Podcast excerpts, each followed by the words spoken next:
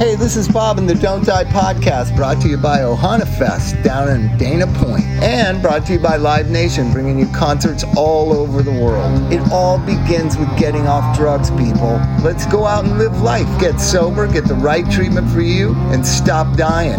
Stop dying, Chuck. That is the name of the show. And it's also a theme to our lifestyle. Absolutely. 100%.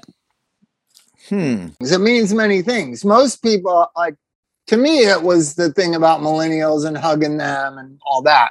But also, most people thought I was going to die. I'm alive. Some of the people that thought I was going to die, including Brendan Mullen, are dead. And Brendan told me one time, Bobby, I'm really worried about you. You're not going to make it to 30. And I was like, Yeah, I am, Brendan. Yeah, I am. And and so not dying is the whole key to life. uh, oh, you know, Bob, I was never worried about you dying. I was always worried about me dying. How could I worry about you dying when I was worrying about me dying? Well, I don't think ha- you guys we were that worried. But we we were not. But our guest, who I've known since I was 17 years old, so that is That's like 80 but, years. But he was but he was Yeah, only 20 one, years or so so. I don't want to date him. Yeah. But, but that I've known the longest of anybody besides Luis Garcia in my life, and who was there wondering which one of us is going to die, Mike or Bob. And we can get firsthand Thelonious Monster, who's going to die info from the great Bone Man, Chris Hansen from Thelonious Monster, played on all the records. Yeah. all the good, But- all the good ones. Anyway. All the, all the good ones. Hello, everybody. Nice to be with you. And yes, I think, in fact, I would say I think I did see you die, Bob, but you you died on your feet. But you, you had the good sense to die on your feet. So when your head came crashing to the ground in Central Was that in Station, Paris, Amst- France? Yeah, Yeah. in Oh, Central Amsterdam. Station, Amsterdam, uh, came crashing to the ground, and blood started spurting out at your mouth. So of course the nice doctor lady came to the rescue and, and saved you. But yeah, I'm Yeah. pretty sure you were dead on your feet, Mike. I was expecting you to. He was the many worst, right? times. he was the worst, right? You guys were. Oh God, W- Was it a tie, Chris? it, it, it was a dead heat. I tell you, Oh, gee. Oh. more more on the dead side than the Yeah. But you, yeah, let me just say, I was just thinking today. I can't believe both of those guys are still alive, and I get to talk and I get to talk to them. So, Isn't that uh, so, I'm cool? very That's- happy to be here with you. I love that thing. Yay. You know, it's funny, Bob. I was talking to Chris last night, and I thought I never thought Chris drank that much, and he goes, "Oh no, I drank Ooh. all the time because Yeah, he drank. Chris Chris invented what's called the Duke and Puke. If you want to get into that, get Oh, into Thelonious. Monster Road. Oh, no. I don't even like the name of it. That we don't need to go there. Yeah. oh, we Oh, do, let's we do- do Yeah, go there, do. Chris." This is. I'll tell it like how I saw it. Okay. So Chris had gotten really drunk the night before. So Chris would get drunk at people too. Like when you'd had enough of us, you would just get drunk, right? Well, like, sure. Yeah. Yeah, even- I guess. well, Or or So- just get drunk. Whatever. yeah. Okay.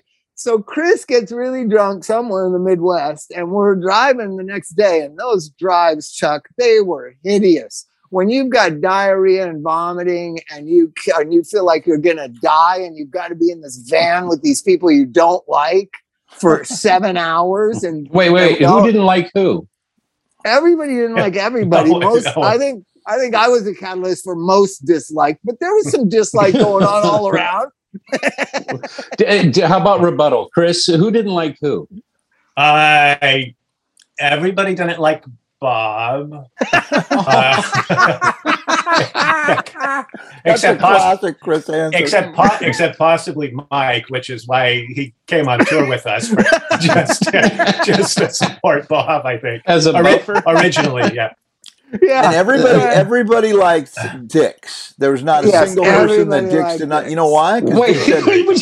Dick said five words the entire three month tour. I, I just want to say everybody likes Dix again. Everybody does like like dicks. Everybody, Everybody loves eggs. loves, Oh. Everybody loves dicks. I love dicks. but so Chris had gotten really drunk the night before. Might have been Lincoln, We have to go back to that. Might have been at the drumstick in Lincoln, Nebraska.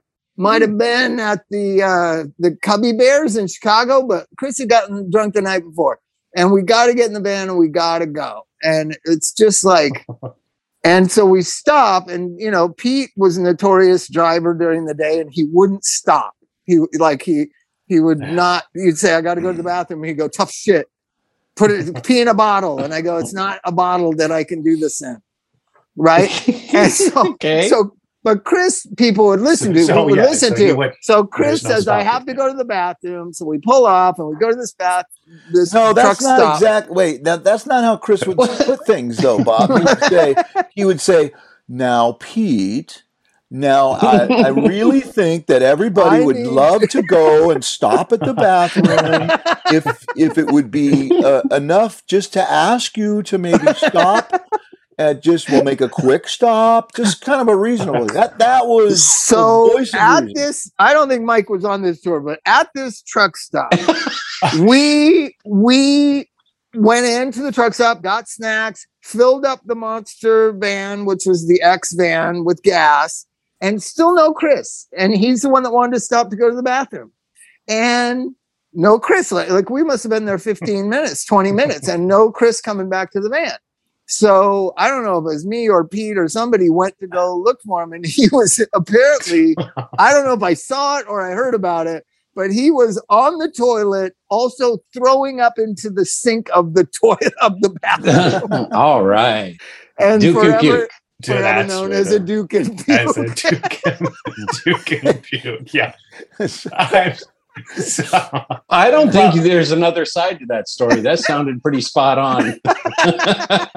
I'm buying it just the way it is. I think Mike Martt has some juicy tidbits about your uh, your, your bowel movements. Uh, we were we were talking about that last night. Oh I hope yeah. Oh record- yeah, you I know, hope you Chuck. I don't that, know. Mike, for the well, we gotta version. fill we gotta fill Chuck in on the alcoholism. Al- alcohol. I know you're a drug addict, Chuck, and you I'm an didn't- alcoholic, sir. Well, do you know about this alcoholic diarrhea all the time? It's a very big problem. It's a huge problem. Fluid poop is not uncommon. Yeah. it's called peeing out your butt. What what is it? What does it come from? Malnutrition or what is it? But I had it bad. Uh, you would you would literally you would literally eat junk food at truck stops and then drink beer. That was it. It was like and every once in a while maybe there was like a hamburger or something in there. Yeah, fat But it was burger. mostly just beer and potato chips. beef jerky, beef jerky, jerky beef jerky. Beef Uh, that'll jerky do it. doesn't. beef jerky. Oh beef yeah. jerky feels solid. That's like a solid food. Yeah. It seems like. uh, so anyways chris chris got in a band with a bunch of nerdy guys in 1984 or 85 I, I forget when did we really start chris when was the first show? Well, it's funny you should ask. I've got the list, uh, the list of uh, almost, if not all, our shows just in front of me. where was the first What? one at that, at First- that art gallery Well, yeah, probably. Well, geez, I, the first one on the list, 1984 Club Lingerie with the Chili Peppers, and what is this? oh, okay That's the first, 1984 so, probably so, first real show. I mean, so we started in something. 84 Yeah. and chris none of us were really heroin addicts truck i mean i don't even think pete had done heroin maybe he had but but in, bill stovall was not a drug addict and john huck was not and i was not and pete was not. So the band started had no drug use really other than me like taking snorting meth or something. So chris joined a band of nerdy kind of art artsy fart guys having no idea of what was going to happen, which Yeah, was the normal non addict people were going to quit to be replaced by Mike Martt. Because this is where it comes. He's gonna blame me for his heroin use. but Chris, what did you think as one more junkie? First Rob Graves, first me and Pete get on heroin, then Rob Graves comes, and Mike comes. Like you're And Mike, and- surrounded by heroin addiction. And Surrounded by it. yes, I was I was the odd man out. Sure. Good what did that you. what did that feel like? What, did you really understand it? Did you really understand it?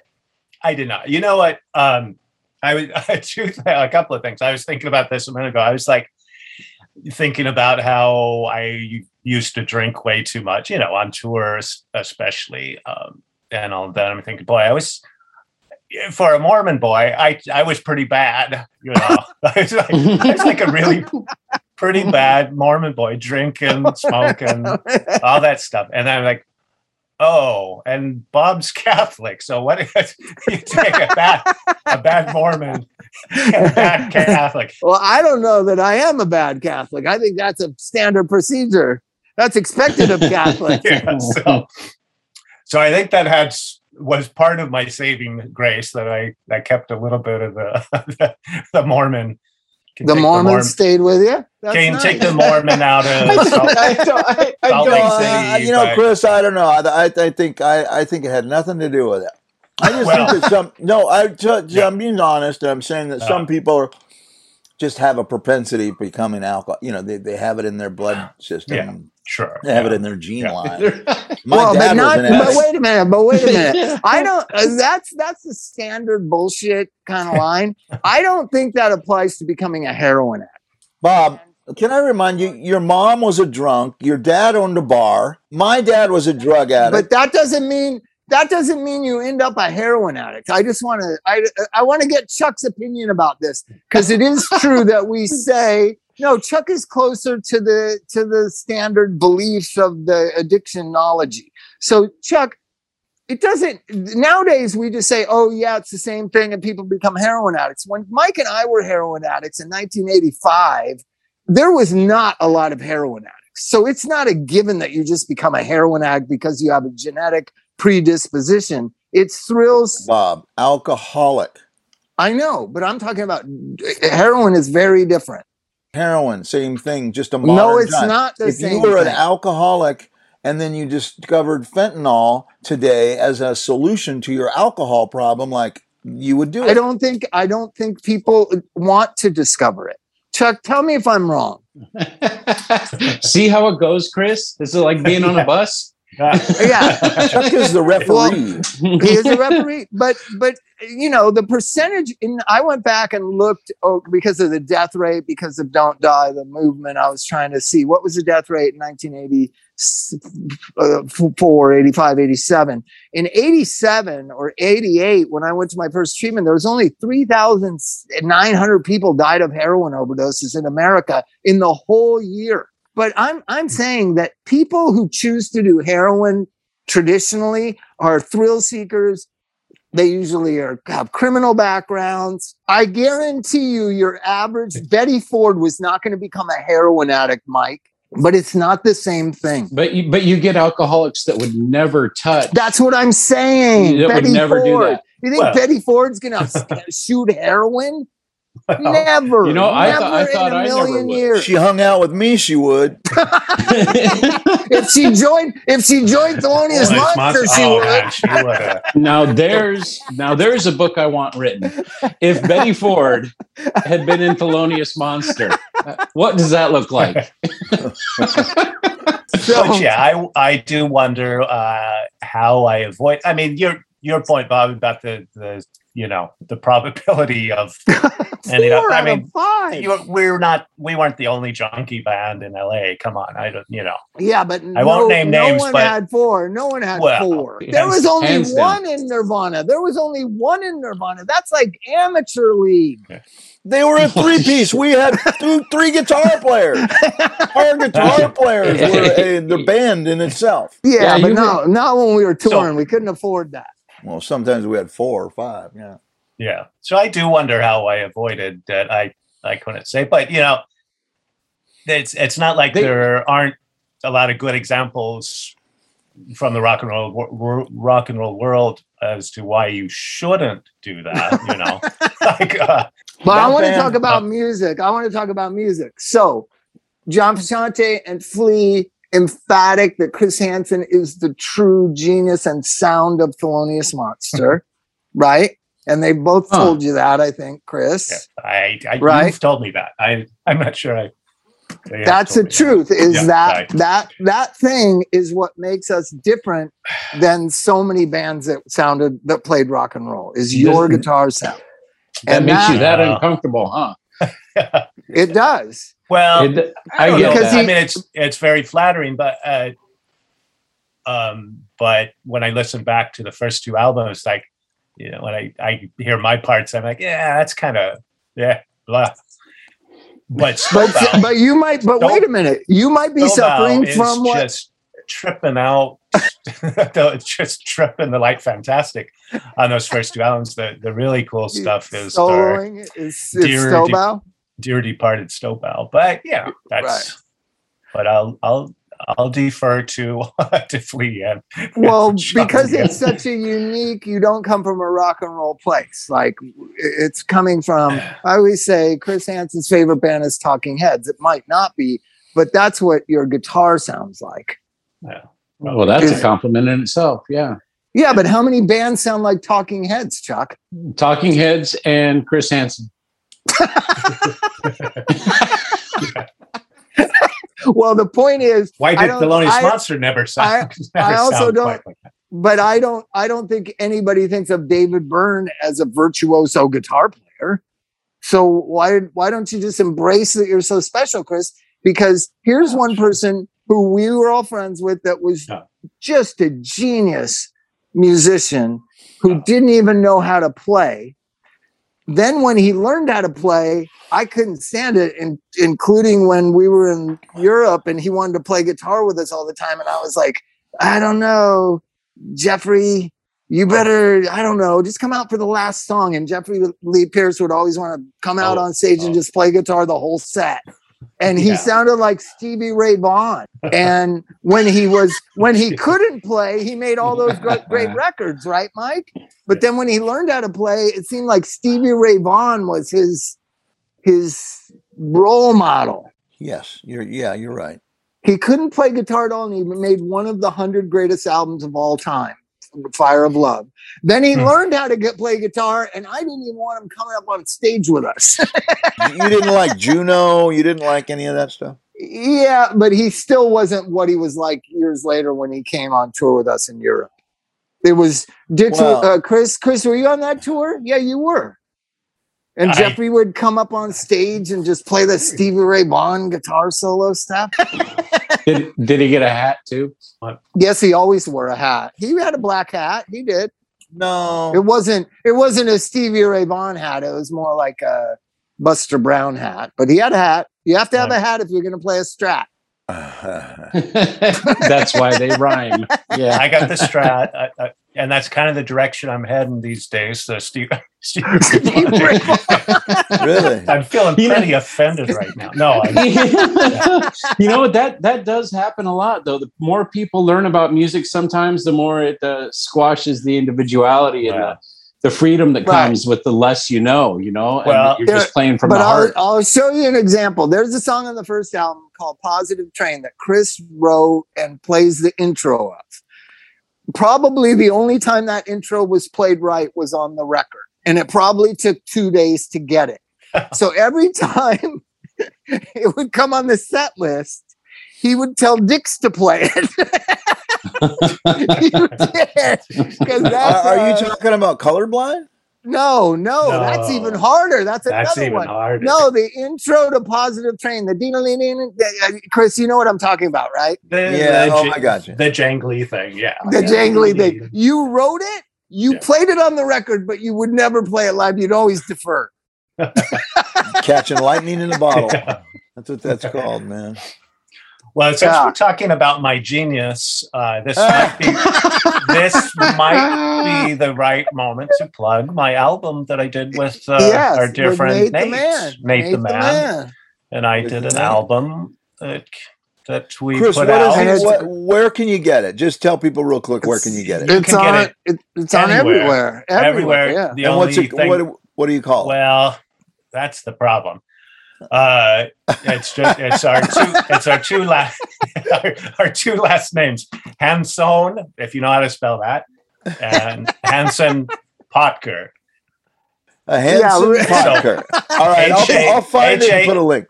H A N D S O N E. Chris, I'll Potker, find it and put a P-O-T. link. And yeah, and for the people at home, you're gonna love it. Listen to Chris sing. This voice that he has doesn't fit the person that he is. I can just tell you that, Oh, why is that? huh? Why is that? Because he sings in a deep voice. It's like pretty spooky, and it's just not the on that one the- song. though. Yeah, the yeah, the one song you I- got to listen to the rest. yeah. of the But song. that's the, rest of song I stuff is- like. That's the song I like. the rest of the stuff is pretty wimpy. And, yeah, But- wist, wistful. Uh, though I did, I will say, uh, and furthering this plug, I have a, an actual addiction song on there. I don't know. I don't think anyone has got onto my addiction song. It's called uh, "Tragic Elevator." Uh, So, So- yeah. if you what can't, the hell, Chris? if you can't remember Hanson Potker, just search just search "Tragic Elevator." That we are the only. Tragic elevator. That's song, the only that one in the only one in the the world. only person that ever wrote a song called Tragic. Apparently, I I mean, think- that's I what could- I'm going to call my band then. Tragic elevator. Seems That Yep. a good name. T E. It's pretty catchy. Huh? TV. Oh yeah. So yeah, So- that was my addiction song, and uh, yeah, but it's Who- it's who- pretty wimpy. So Whose experience so- is it based on? well, uh, I guess a little bit of mine, but just kind of just thinking about you know the addiction problem in general. Uh, In Minnesota, there's a lot of opiates up there, isn't there? oh yeah, I think yeah. Yeah. And Prince, Prince, Prince was riding his bike to the pharmacy all the time. No, Do you he really? had him delivered. He had no, he away from that didn't. No, stuff. he didn't. No, he didn't. He would ride his bike to the Walgreens. They have I heard all he just kinds of stayed, ut- and stayed in his house and had him delivered. That's that's no. You go on YouTube. You can see him at the pharmacy. The people would film him, and he'd ride his bike to the pharmacy. It was close by Paisley Park, apparently. Oh, You know, Ah, when you're jeez. desperate, yeah, when you got a good thing going, but once in a while, you got to get out to the pharmacy. That's what I loved about uh, Keith Richards' book. He said, you know, everybody thought I was some bulletproof, immune person from being a junkie. He goes, I've been shot at, I've had a knife held to my throat. Everybody gets desperate once in a while and have to go out in the streets and do what you got to do. Can you Mhm. imagine the guy who in a dope deal doesn't realize it's Keith Richards and like puts a knife to his neck? Like what? Like think about that. Wouldn't you just go when the light got in his face? Go, holy shit, you're Keith, you're Keith Richards. I'm I'm about to rob you. Oh, I'm sorry. Oh, I'm sorry. Excuse me, Gov. Gov- Ma- Yeah, oh maybe my he, God. Maybe he didn't was a. Beatles guy, not a Stones guy. Yeah. oh God. So let's go through the, the the your interpretation of the Thelonious Monster history, Chris. So do Oh, you think we were? I generally tell you my idea. It was a. It was supposed to be an artsy fart, jazzy band. We couldn't do that very well, so we became more of like a blues, punk rock blues band. But we couldn't even do that well enough to be compared to Gun Club or anything. And then we actually, on the second record, got like we knew what we were doing. It took like two years, but we kind of knew what we were doing. And it was unique and special. And then it kind of it kind of hits its crest with stormy weather. And then it's just all downhill after that. Is that how you see it? Well, of course, because Chris left. well, yeah, that's, I guess part of why I left after Stormy Weather. no, But, but no, you're uh, on the Beautiful Mess album, young man. Don't try to remove yourself from it. No, he's not. my the only thing on the on the album is my my mug on the back. Yeah, you're- Yeah, your picture's on it. Picture, that's You- it. Wait, you don't. you- wait a minute. Wait a minute. Bobby doesn't I was play really on it. drunk. You don't play Yes. on the record. I do not play on that record. No, I don't think there's Why one is your picture lick on of it? That's what he's been asking. Because- he's been signing them for years. Because they they needed a they needed a handsome guy for the, for the band oh. picture, so they were like get handsome Chris Hansen in there. My God, Oh, I was so out of it. You're on a record you don't even play on. That's crazy. Well, yeah. No, you- what's crazy is that you just figured it out 20, 30 years later. Well, I How- did. I did some of the pre-work with you when you were. Yeah, I thought I you guess wrote when you some were- of the, you wrote some of the songs. No, no, you, You were did it? doing your you were doing your solo uh, project. which was And- even better than the Beautiful Mess album, by the way. An un, it's like you know what that album. So Pete Rags on that album. I've listened to it recently. I think it's the, my smile. I think it's that lost art album oh, that no one heard. Yeah, well, you know, but Chris, that's that's true of what Bob did back then. That was at the height of Bob's egomania and Yeah. money grabbing, grab whatever he could. Period. Right. But wait like- a minute. Well, But wait a minute. I, I Wait swear to a God, I'm not. I'm Wait. not. You know, you you know, I love you, but I know. Um, there was there was like songs like "Bus with No Driver" that I wrote with you, but there was no credit for that. There was cr- songs that Chris wrote with you, but there was no credit for that. Oh well, let's not get into the credit. Let's talk about. That's, let's talk those about. are mere let- details. No, let's talk about if it's so bad of a record, why is one of the the songs of the theme music to Don't Die if it's such a bad record? Is that true? Because look at yeah, look at that house up there is the is the Oh. guitar part that's our theme music on Don't Die. It was a good record. It was just overproduced and shitty, and yeah, maybe uh, you know I wasn't the fairest guy in town, but it wasn't this awful record. The fairy. maybe I wasn't the fairest. Oh Jesus! I wrote wait a everything. minute. Yeah, Let's go through. So th- there's songs like "Bus with No Driver." There's "Look at That House Up There," which is the "Don't Die" thing. There's um, "I Met an Angel," which is a good little rock pop song. It- it- uh, like I thought it was good, um, but they're all overproduced, so they sound shitty. That's what I think. They said, Chuck. You know what I'm saying? Yeah. If a, Yeah. a song is a song is a song. It's it even overproduced. You can tell it's a great song right? Um, Wonderwall is always the example I give. So Wonderwall, a lot of people didn't like it because they liked the ori- Keith, Keith Morris in particular. Keith Morris liked the first Oasis record because it was raw and it sounded like ACDC and it was rock and roll and it was in your face. And then the second record that Paul Weller produced that has Wonderwall on it is really kind of foofy and overproduced and whatever, right? And so It's like what Bowie did with Iggy right, exactly that. So and with Lou Reed. so, but when you take Wonderwall, which is a song I remember me and all our all my friends kind of making fun of it, especially Keith did not like it. and and but you strip it down and play it because Ryan Adams did an acoustic version of it on one of his records. It's a it's a great it's a great song Wonderwall. It's just hmm. shitty produced, overproduced, hmm. right? And I think my solo record was that. And I also think the the Thelonious Monster Beautiful Mess was that. It was just the era of overproducing, Mike. Remember when they make the drum sound so big, like like a tank, like a bomb going the off on the 80s was snare? 80s was notorious for big drum sounds that just suck. Oh, oh, it's so so horrible. But but it got even worse. That I think Beautiful Mess. I think I was making that solo record in '89 and '90, and then '91 is Beautiful Mess. So it's Yeah. that cusp where it's even getting worse. It's like it- it's like I don't know how to explain it. Nirvana got shit for Nevermind when it before it came out. People like it's overproduced. It Mhm. fucking sucks. It's fucking sellout bullshit. It doesn't suck.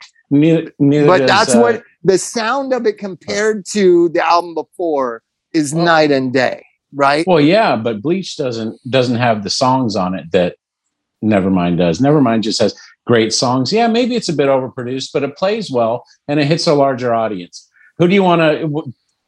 You know, if you made a record, and you're proud of it, and you stand by it, then fantastic. If the critics didn't like it, or if the people were yelling "sell out," so what?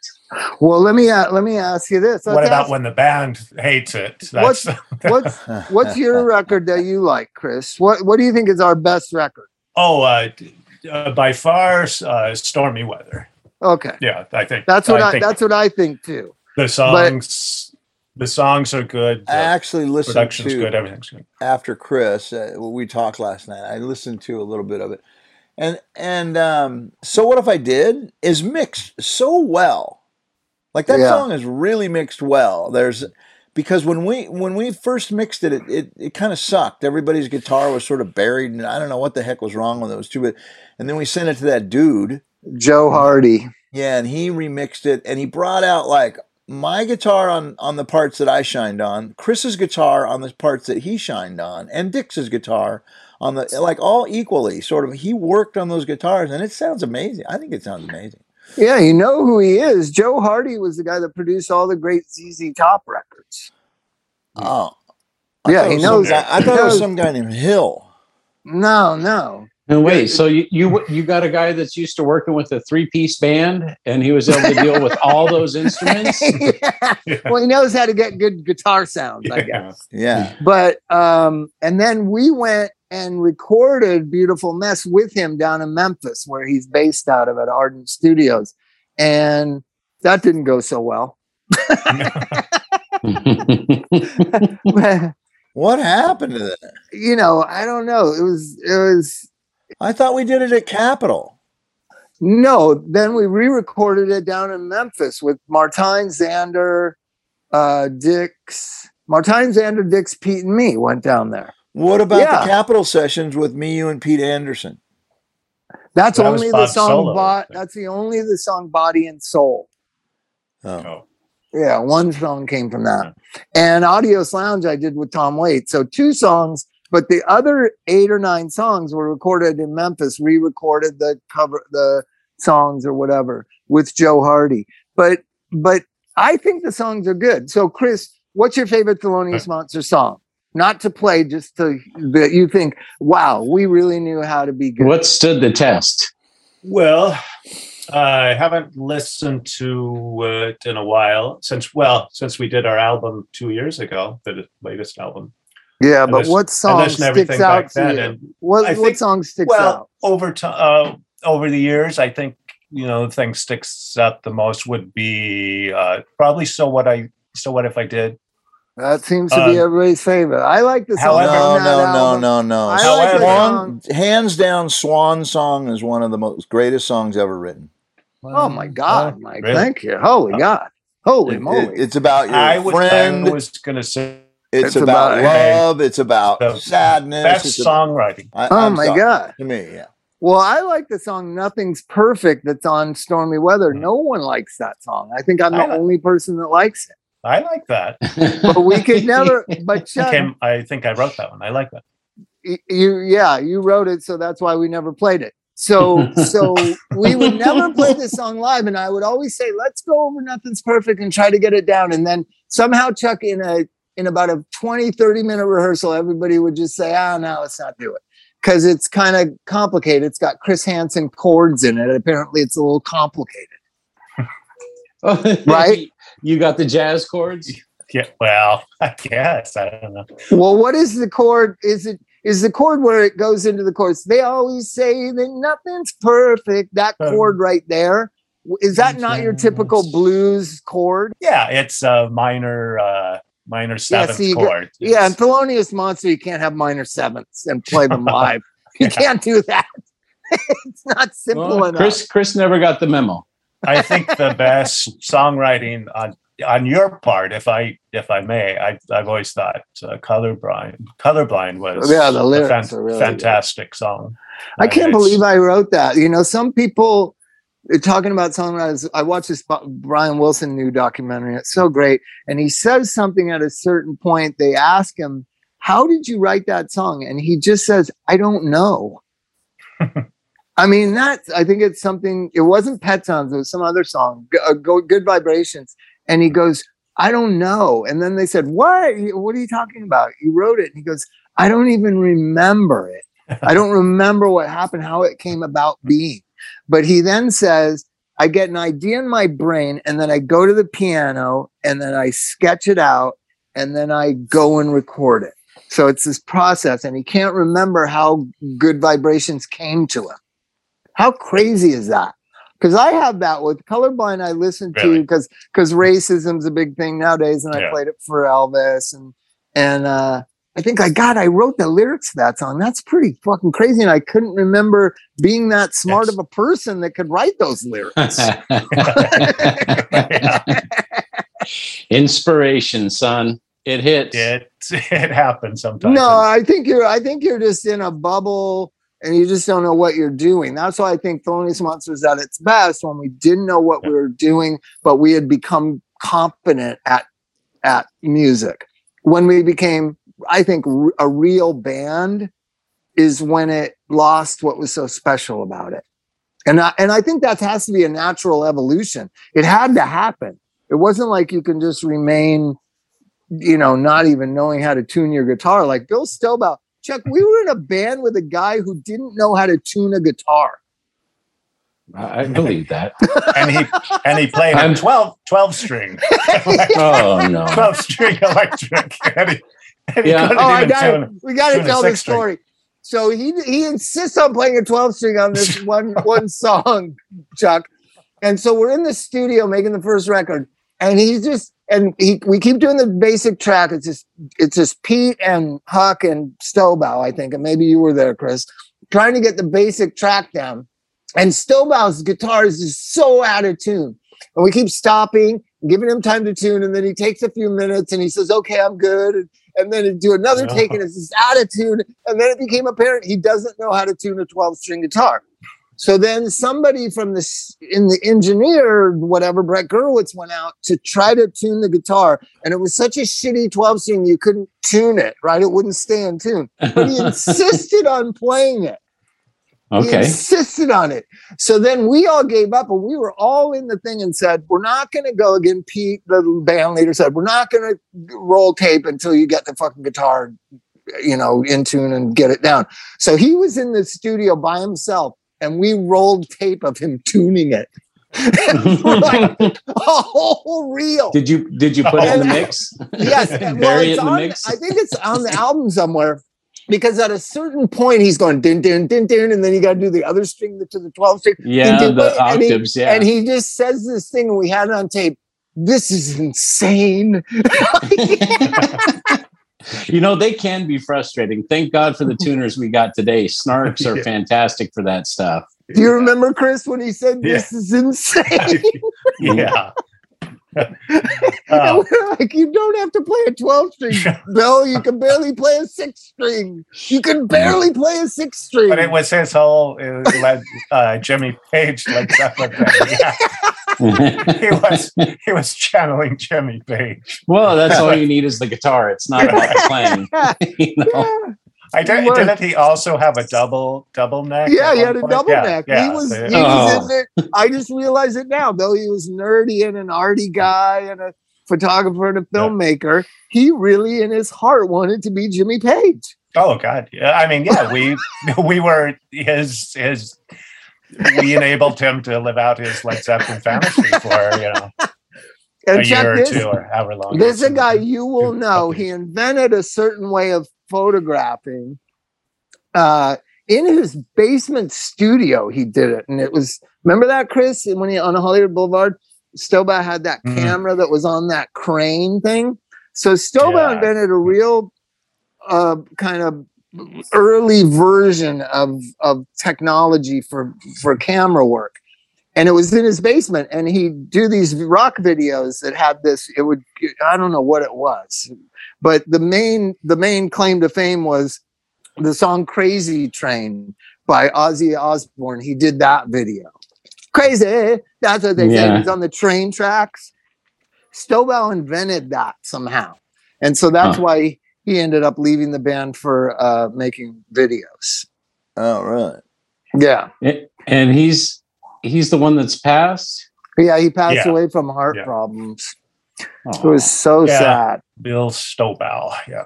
He woke up Oh, one morning, he was having a heart attack. It was just so awful. But at his funeral, I was sober, just got sober when he died, 96 then he died. Hmm. And we went to his funeral, and Elijah was with me. Elijah was like 11.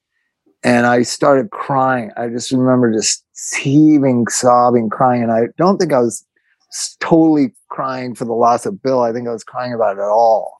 And I couldn't stop crying. And Elijah was looking at me with fear, and I was trying to stop crying because he was so scared. And then on the way home, he said, "That's the first time I've ever seen you cry, Dad."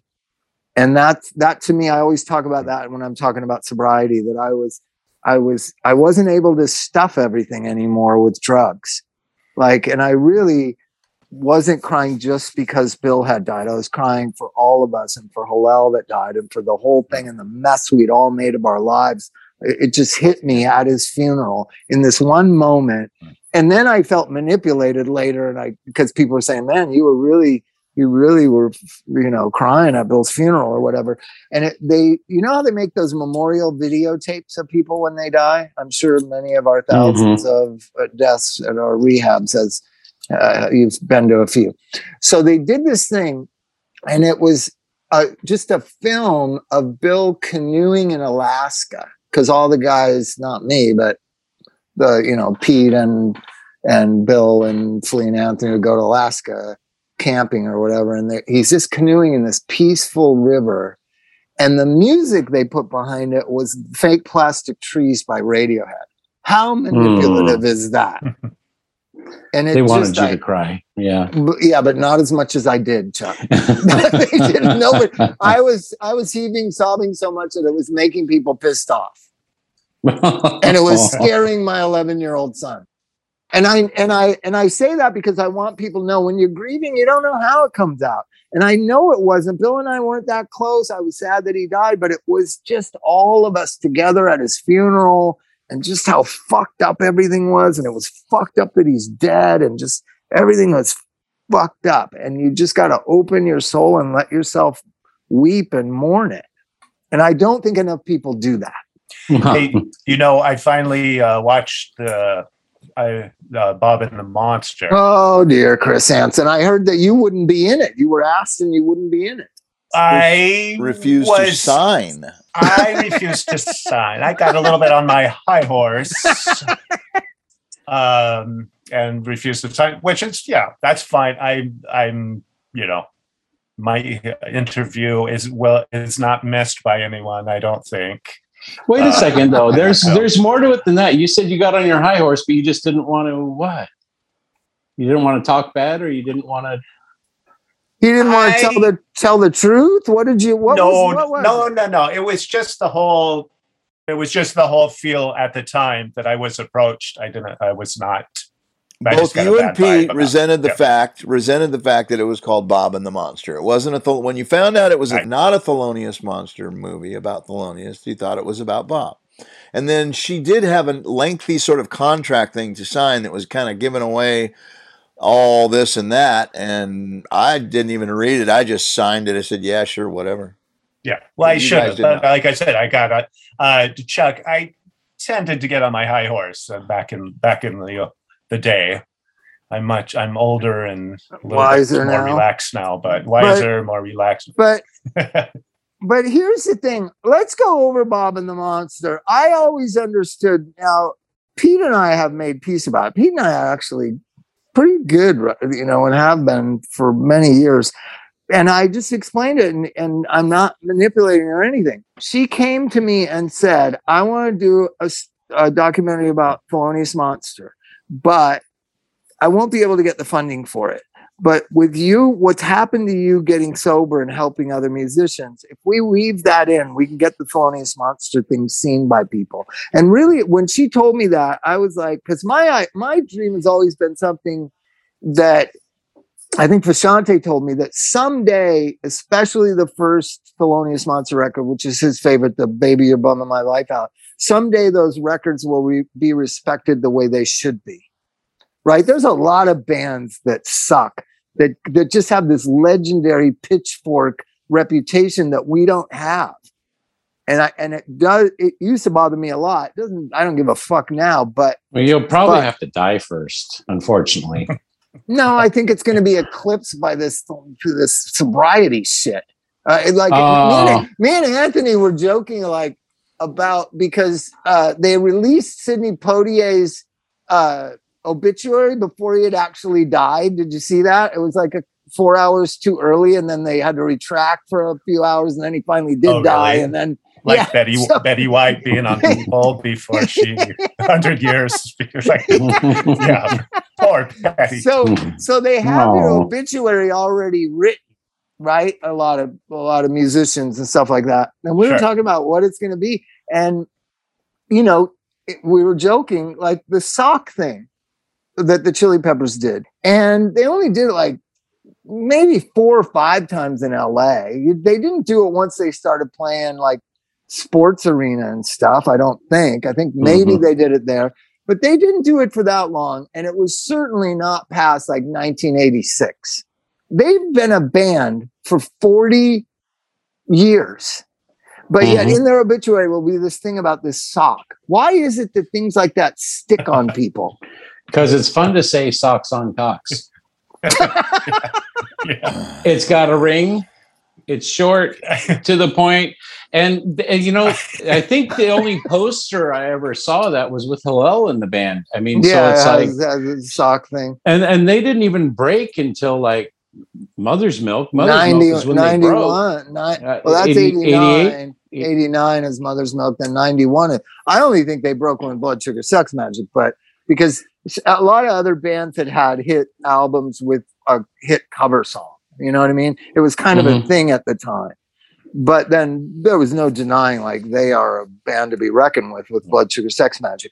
But anyway so in my obituary it's all going to be celebrity rehab dr drew. I know that dr drew's name is going to be in my obituary and I'm not that I'm not that happy about that. I've done a lot of other things with my life. You're going to need to extricate yourself from all things Drew for a while. just know this, Bob. Bob, just know this. If you go before me, I'm gonna. The last thing is when they start throwing dirt on you. I'm gonna wait until everybody leaves, and then the last thing they're gonna start covering you up, and I'm gonna throw in a beautiful mess album right on top of there, and then Yeah. that's what's gonna. I'm gonna what- sneak it in there, buddy. Yeah, yeah. What about Mike? Mike, you haven't been in Tex and the Horseheads really for 35 years, but Yeah. that will be in your obituary. Yeah, I mean, nobody, you know, like you have to maintain, you have to maintain it. You know, if you maintain it, it'll stay for a while. But really, in the big picture of things, you know, when people look back on music of our decade and, and century, they're going to see the Beatles, they're going to see, uh, you know, they're going to see these big bands. The little names are going to fall away. Just like all the little names of the, you know, of the greats of the Beethoven and the Mozart era and everything like that. You're just going to see the big names. The big names exist, the small names fall. Well, you're being Yeah. awfully optimistic. Like you think humanity's going to go on for hundreds of more years? Oh, Mike? yes, I, no, I think I think this Bob, is this it. country Like, is only 250 years old. Can you believe that we're one of the superpowers? I mean, it's ridiculous. lot. A lot's happened in the last since the It's bomb. ridiculous. No, if you it's about all- Bob, you, Bob, but- you need to do the thing we do with people in treatment sometimes. We need you to write your own obituary so it gets said correctly and that it I highlights if the can points call that you it- wanted Can to. we reach out to the LA Times and say, "Hey, I'd I like to have think you- say in my obituary"? You should submit one, and then they can run it next to the ones everyone else say were Bob, who knew the Chili Peppers and Jane's Yeah. Addiction, Oh yeah, was close be- friends with Dr. Drew, was Yeah, best, yeah. best known for celebrity rehab. Oh God in heaven, it's just killing, It'll actually me. start with Bob me. Forrest of Bob Forrest Don't Die podcast. That's how it's going to start. See, Chris, are you, get, are you getting this, Chris? This is what we do. We laugh about death. We say, don't die. And when you die, we cry. But then we laugh about death while we're alive and other people dying and us dying and everything. I mean, because what Yeah. else can you do? You have to keep your And it- chops up. You have to keep laughing. And I can tell you that, Chris, working in Yeah. recovery from 98 when I started till about 2010, it was uplifting. It was amazing. You felt like you were doing God's work sometimes, even though I don't believe in God and I don't, you don't. But you felt like this is transformative in people's lives. And in the last Yeah. 11, 12 years, what the pharmaceutical industry has done to America has taken that away. Wouldn't you say that's accurate, Chuck, or not? I think they've increased our business tenfold and Well- decreased our success rate 100 fold. Because Did you hear what he just said, Chuck? Yeah, uh, Mike. Chris, 10 times more addicts Yeah. and zero success. It's it's a thing called medically managed care. So it used to be you're going to learn how to live philosophically, and I was like the person that taught people how to be punk rock sober or something, like you know, outlaw and, and kind of question authority, and that was people that gravitated towards me. That was my message. That sobriety is the freedom to empower yourself to not not be a slave to the machine To or any this kind of stuff Right. to be who you are. And there was others that were more traditional, like, oh, you want to, you know, become a accountant or whatever. And we had teams of people at rehabs and and everybody you felt so purposeful. And now it just became uh, we got to have you on this medication so your insurance will cover you being here and but we can't really talk about certain things because it's politically incorrect or it's it's not relevant to the chart. And we only put things we only do things that we can put in the chart that we can bill for. And it became this mechanized and i always say it's the healthcare system that did this the pharmaceutical industry and the insurance industry destroyed treatment is that fair to say chuck uh, Well, yeah, we we've been saying that, you know, for a while. So it's like, and then on top of that, you get the people that have been doing it because it takes time to get good at something new. And you know, it's like uh, when people ask me to to show them how to play guitar, I can't because I was never shown how to play guitar. I just kind of picked it up. So I'm not a good teacher, but I'm good. At, you know, I could pick it, pick up something and and play it. Now with with uh, sobriety, I was shown how to do it, and I can pass that on because I was shown, I was taught how to do it, and um, but you, You went to a treatment center where you were shown that right, and well, now a th- treatment center it. is just giving you medicine right, and but you know we're seeing we're seeing that it is all the problems there are. It's a beautiful time for twelve step because so many meetings shut down. And it's hmm. the time for people that have problems with 12 step and the old ideology to, to start new meetings to start a new one. You don't even need a coffee pot anymore because people bring their own fucking coffee. And You know? Chris, Chris, just so you know, so it's Yeah. from your neck of the woods. Hmm. Hazelden kind of invented this, right? It's up above. It's in a town center, Minnesota. It's south of you, I think, but it's Okay. north of Okay. Minneapolis, right? And so Hazelden invented it in I've the heard of it. 1930s, right? So Okay, about yeah. 2009, 2008, the Hazelden rep comes to my hospital where I work, and I'm so excited to meet them and tell them I'm an alumni. You know, like you went to college, you went to rehab. I'm an alumni of Yeah. Hazelden, and I love Hazelden, and Hazelden taught me so much. And I go to and I have lunch with this guy, and then we're having this meeting with them afterwards. And Chuck, he was there to encourage and support and represent Suboxone replacement therapy. And he mm-hmm. worked at Hazelden. And I was like, what? Come again? I, I was like, in the meeting, I was so confused because I had had lunch with him talking about sobriety, talking about the junkie nun. There's a junkie nun that works at Hazelden. She was an actual nun, and she was a heroin addict and very promiscuous. And like you just you just don't forget meeting a lady like that. You just don't. And so I talked to him about you know all, all, all things Hazelden. Then we go to this presentation he's doing to the hospital, and it was for Suboxone, Chuck, the Yeah. Hazelden yeah. guy. You're going to get more hate mail. Um, Well, I'm not against, not that I'm against Suboxone. I'm very for Suboxone. I've said that a thousand times. But I'm just saying it's the last thing you thought you'd hear from Hazelden.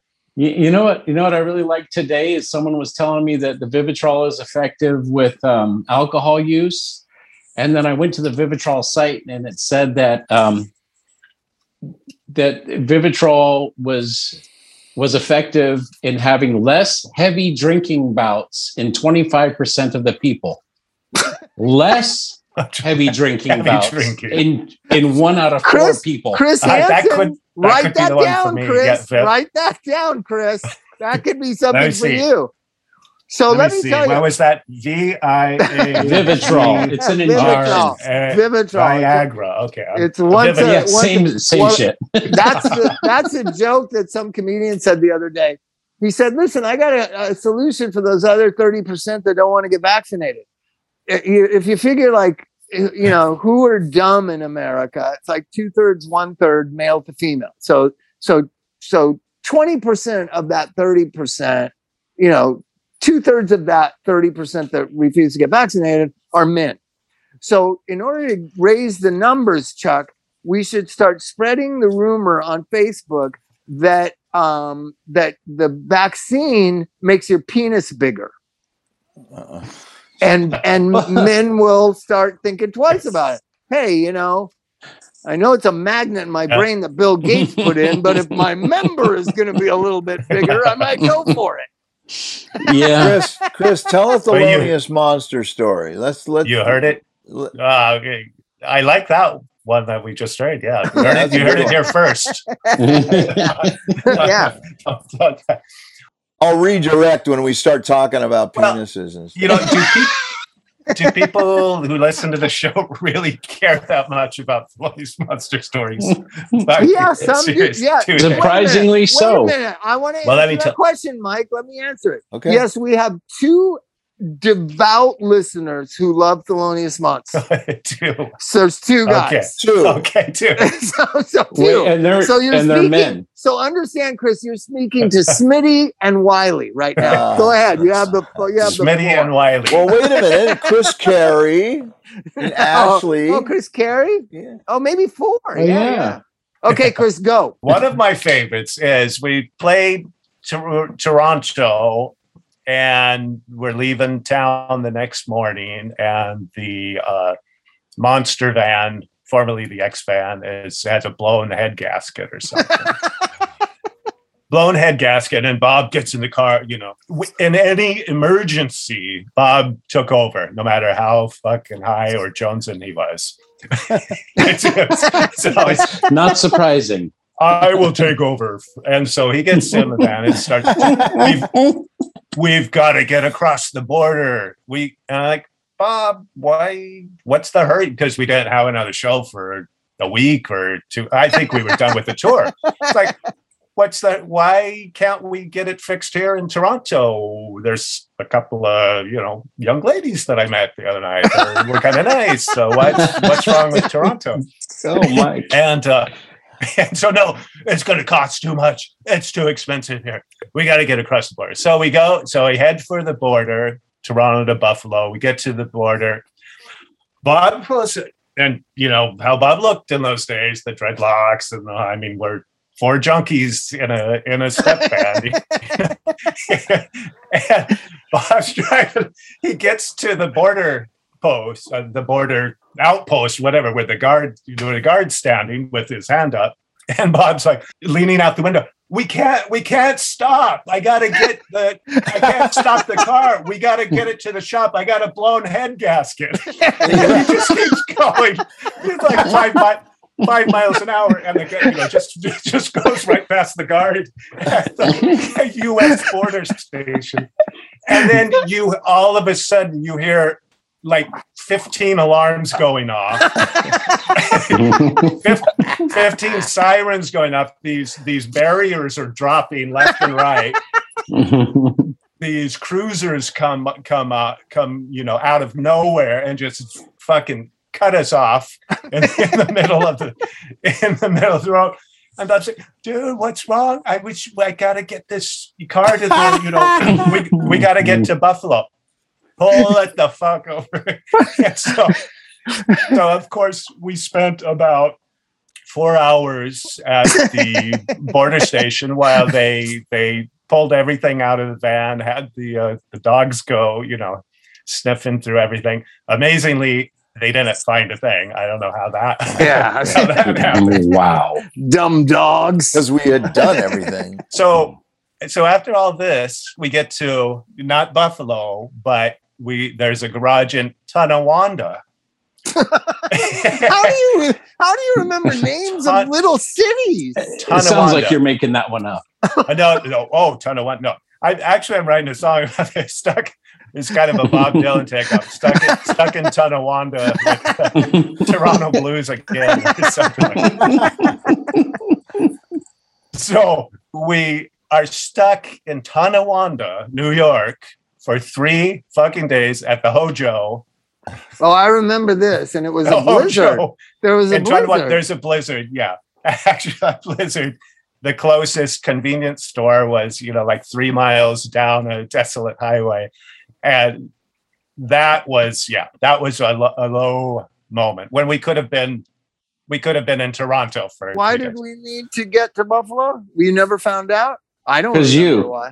you you insisted we couldn't we couldn't afford to get it fixed in, in Canada. We had to Well, get to, we yeah, had I to think, get uh, to Tonawanda. I think it just the numbers threw me off, Chuck. It's like there's they're high numbers because there's more numbers. Yeah. There's more numbers in Canada. But Poser yeah, bucks. that- Poser bucks we used to call them. But who who would ever think of of just driving past the the U.S. customs? Yeah. Yeah, we got we got border. a I'm one just head gonna bluff gasket. Can't the border. stop. He's Can't gonna bluff through Can't- the border. Pleading your case out the window. So that could, were you there? Was does that were you there, Mike? I don't, I don't I think remember. you you should have been there. I was probably Right. there. I just don't, you know, I was Mike, probably- uh, Mike, what might have ridden with some pals out of Toronto himself. Well, you Mike was- remember, Chris, when you were trying to talk me out of quitting the band when I wanted to, I, I quit in Boston, which is the farthest point you can get from Los Angeles in the United States. no, Portland, Uh, Maine yeah. is, but it's pretty close. It's pretty darn close. And I talked you out of it. You tried to talk me out of it. I just got out at the street corner with my guitar and said, "No, I quit." And I said, "And if I I I think I remember the girls that were talking you into staying. yeah, I did stay with a girl. Yes, They had some uh, yeah, very attractive ladies there in Boston. Yes. yes, And and they and drugs too. Mike never went Well, anywhere. The drugs there you weren't available. Yeah, It I wasn't like know. it wasn't like Mike was gonna quit in Tonawara, New York. That's not where Mike's gonna quit. Tonawanda. Tonawanda. Uh, So, too late. you I'm know what though? I did about take the train down to New York and end up in the in the in the um at Ann's place in the kitchen, whatever that place yeah, is called, that, the home. that place. the yeah, the home, home. Yeah. Until it started That getting was- too cold and I left. But let me let me just say this: you guys quit Thelonious Monster many times. Me and Pete and Dix never fucking quit. That's true. Yeah, you well, Wait, wait, Yeah. is that a good thing? Is that a badge of honor, or is that like I was homeless for twenty years? I don't know if I'd be bragging about that. so, so they have less. They have more survival instinct, is what you're saying. Well, there's so there- there's you know it does it did it was something you needed to take a break from. I imagine. Well, I You know. don't forget you you don't forget your solo project. If I'm not Well, mistaken, was you quit uh, for about three Yeah. months. Then you came, came running back with your tail between your legs. Chris, you know, Bob, uh, it, was, uh, it was Tony Malone was playing guitar, but I quit on stage one time in New Orleans, Chris, uh, because Bob Yeah. was giving me such a hard time, and Uh-huh. um, we uh, got in a big fight, and I uh, swung my guitar and I knocked it in the back of his head, and he jumped on top of me, and we, and I quit, and I went to the bar and I drank. And I drank uh, a couple of beers, and then I joined the band again by the end of the set. there was a lot of quitting, a lot of quitting. But uh, Yeah. you know, Chris, you were there at Yeah. Pinkpop. That was it. Really, I, I just felt like the Pinkpop show wasn't that bad that everybody says it is. Was it bad being on stage? Seemed like we did an all right show. I thought. Well, uh, the band did an all right show. You were absent for a certain certain amount of time. What went there- on when I wasn't there the- When I wasn't there, up- did Well, you were either up on the roof, uh, right, yeah? or and yeah, you. Did somebody you else sing? Did somebody else? Did Dallas Dawn sing, or somebody else singing? Oh yeah, well, Don probably tried to sing a little bit and maybe Right. Frenchy too. I don't know. But yeah, you're. You look at the videos. You're just, you know, you're rolling on the Ground. Yeah. rolling on the ground. But that's kind of a legendary. Uh, that was our apex. Like that was the biggest crowd we ever played for. Yeah. That was kind of the height of.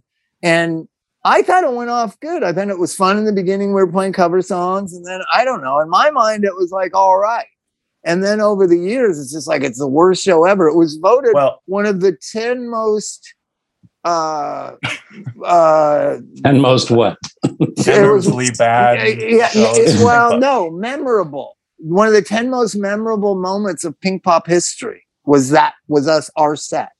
So I think we put on a show. I don't know why everyone Well, was so I mean- upset with me. Why is everybody so upset? I- that was a fucking show. You don't forget no that. one's up, no one's upset. Although, yeah, it's a show, but I I think it was one of my kids were watching that, and they're like, "Wh- "Why is Bob like always on the floor?" You uh, keep Why is he? Jägermeister. You know why? Because Chuck? gravity. Did you tell him because gravity?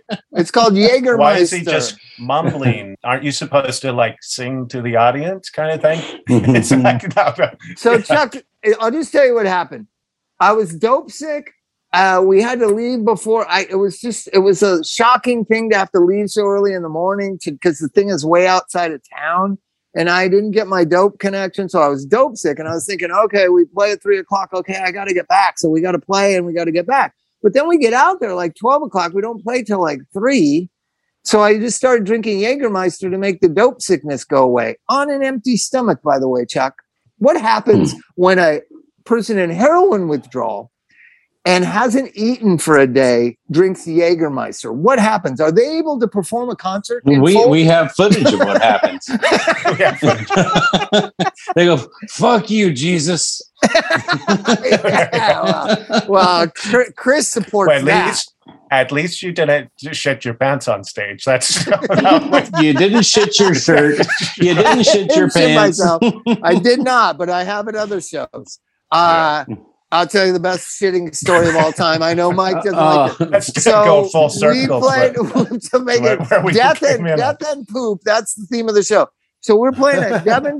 We're playing in Cal State Northridge. Chris, I don't know if you remember. It was a good show. I had gone to rehab and I was sober, and I was drinking Coca Cola because I was, you know, I had to have something in my hands because I usually had Budweiser, and it was, I think it was Chili Peppers, Dickies, and Us Yeah, or something. Chili Peppers. Yeah, March 1988. There you go. Okay, I was I was sober, Chuck, that day, and I had been sober Okay. like thirty days, right? And so I'm drinking Coca Cola, and then it hits me on stage. I got to go to the bathroom. Uh, not in a song or two right now. So mid song, I just leave, go running into the backstage area, and I go to the bathroom that we had this shared like basketball arena, locker room, ba- uh, backstage with Chili Peppers, us, and whatever. And I go to the bathroom. There's nobody really in there. Everybody's out watching the band. No, nobody's in there, but the door of the bathroom is locked. And I'm pounding, pounding, pounding. I'm like, holy shit, holy shit. Who's in there? And I figure it's like a friend of ours doing drugs. I'm like, dude, I got to get in there. I fucking got to get in there. And I'm pounding on the door, and the door opens, and it's James Hetfield from Metallica. yeah. and just as he opens the door, I let loose because I. you So were so it wasn't- starstruck. You just you let it ah. all go. but it wasn't a lot. And I just said, "Oh, sorry, I thought it was Anthony or something. I thought it was Anthony doing drugs." so he walks out. I shut the door really fast. Take my pants off. Luckily, nothing had leaked through to my pants. Take the underwear. You know, it wasn't a lot of poop because I wasn't a very healthy person. Wash myself in the sink. Sit down Oh. up in the sink. Filled it up with water. Wash my butt. Wash my butt. Put my pants on there was a hole in the wall, you know, because it's not the greatest facility. Where I the pushed the can see it all. underwear down in the hole in the wall, and then I wash Mm. my hands. I run back out. They're they're you know in between songs. We just started another song. I literally did all that in what it took to finish the song that I left mid song in. How great of a rock and roll band was Thelonious Monster? it's, Yeah. it's incredible. Absolutely. That- why we are not more respected, I do not get it. People don't know these stories. I got to get it out there. yeah. That's what you should have talked about in the movie, in the film. Yeah. back to film, which I Yeah. did appreciate, and I I had I I I don't give a crap about the politics of the film. It doesn't matter. I I hesitated watching it for many many years because I thought it would bring back. Yeah, I thought I thought would- Yeah, I, I was just every time I thought about watching it, I just start getting nervous. I I know I can't I can't deal with it. Just the yeah the trauma. This gets back to can you imagine what Chris went through, Chuck, uh, the PTSD of four heroin addicts in a band. You're talking about every day. Four guys have to get heroin, and we're in Denver, Colorado, and we're in Austin, Texas, and we're in Lincoln, Nebraska, and we're in Chicago, Illinois, and we're in Seattle, and we four guys who don't necessarily like each other that much, so they're not working in coalition with one another. Yeah. Do you understand, Chuck? We're all going in separate directions. I think. I think you know. Raw. I think. uh, Well, no one was going in coalition with me. Let's put it that way. I was Yeah. on my own, and Chris and the anxiety and the the sitting around. This one Oh. thing I do want to apologize for. You must have sat around waiting for us for fucking ever and a day. Yeah, I bet you a year of your life is Well, here- waiting for these Here's the thing, though. Watching, you know, I I had this, uh, yeah, this the stress about watching watching the movie. And I watched it. I'm like, oh, well, this isn't, you know. So, but the worst part is that that Top Jimmy uh, claymation stuff. I, that made that made me sick. Poor Top Jimmy.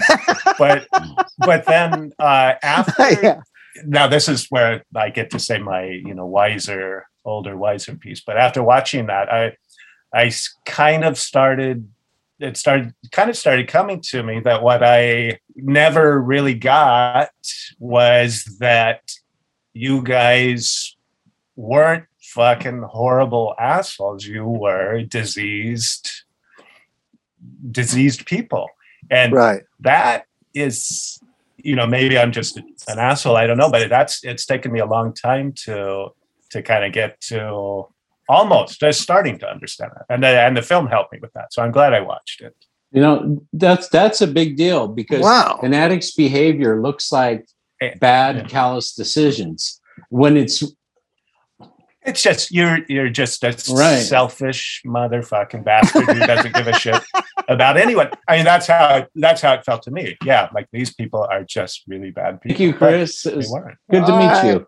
So, Uh, Chris, hey. love you. hey thanks guys listen- it's been fun Go listen to. Is it Tragic Elevator? yeah check And out Stone Check out- Pucker. Tragic That could- Elevator. Everybody. that could go viral if, That if could you, go viral. Have you heard go of that? viral. Viral? Yeah. bye bye.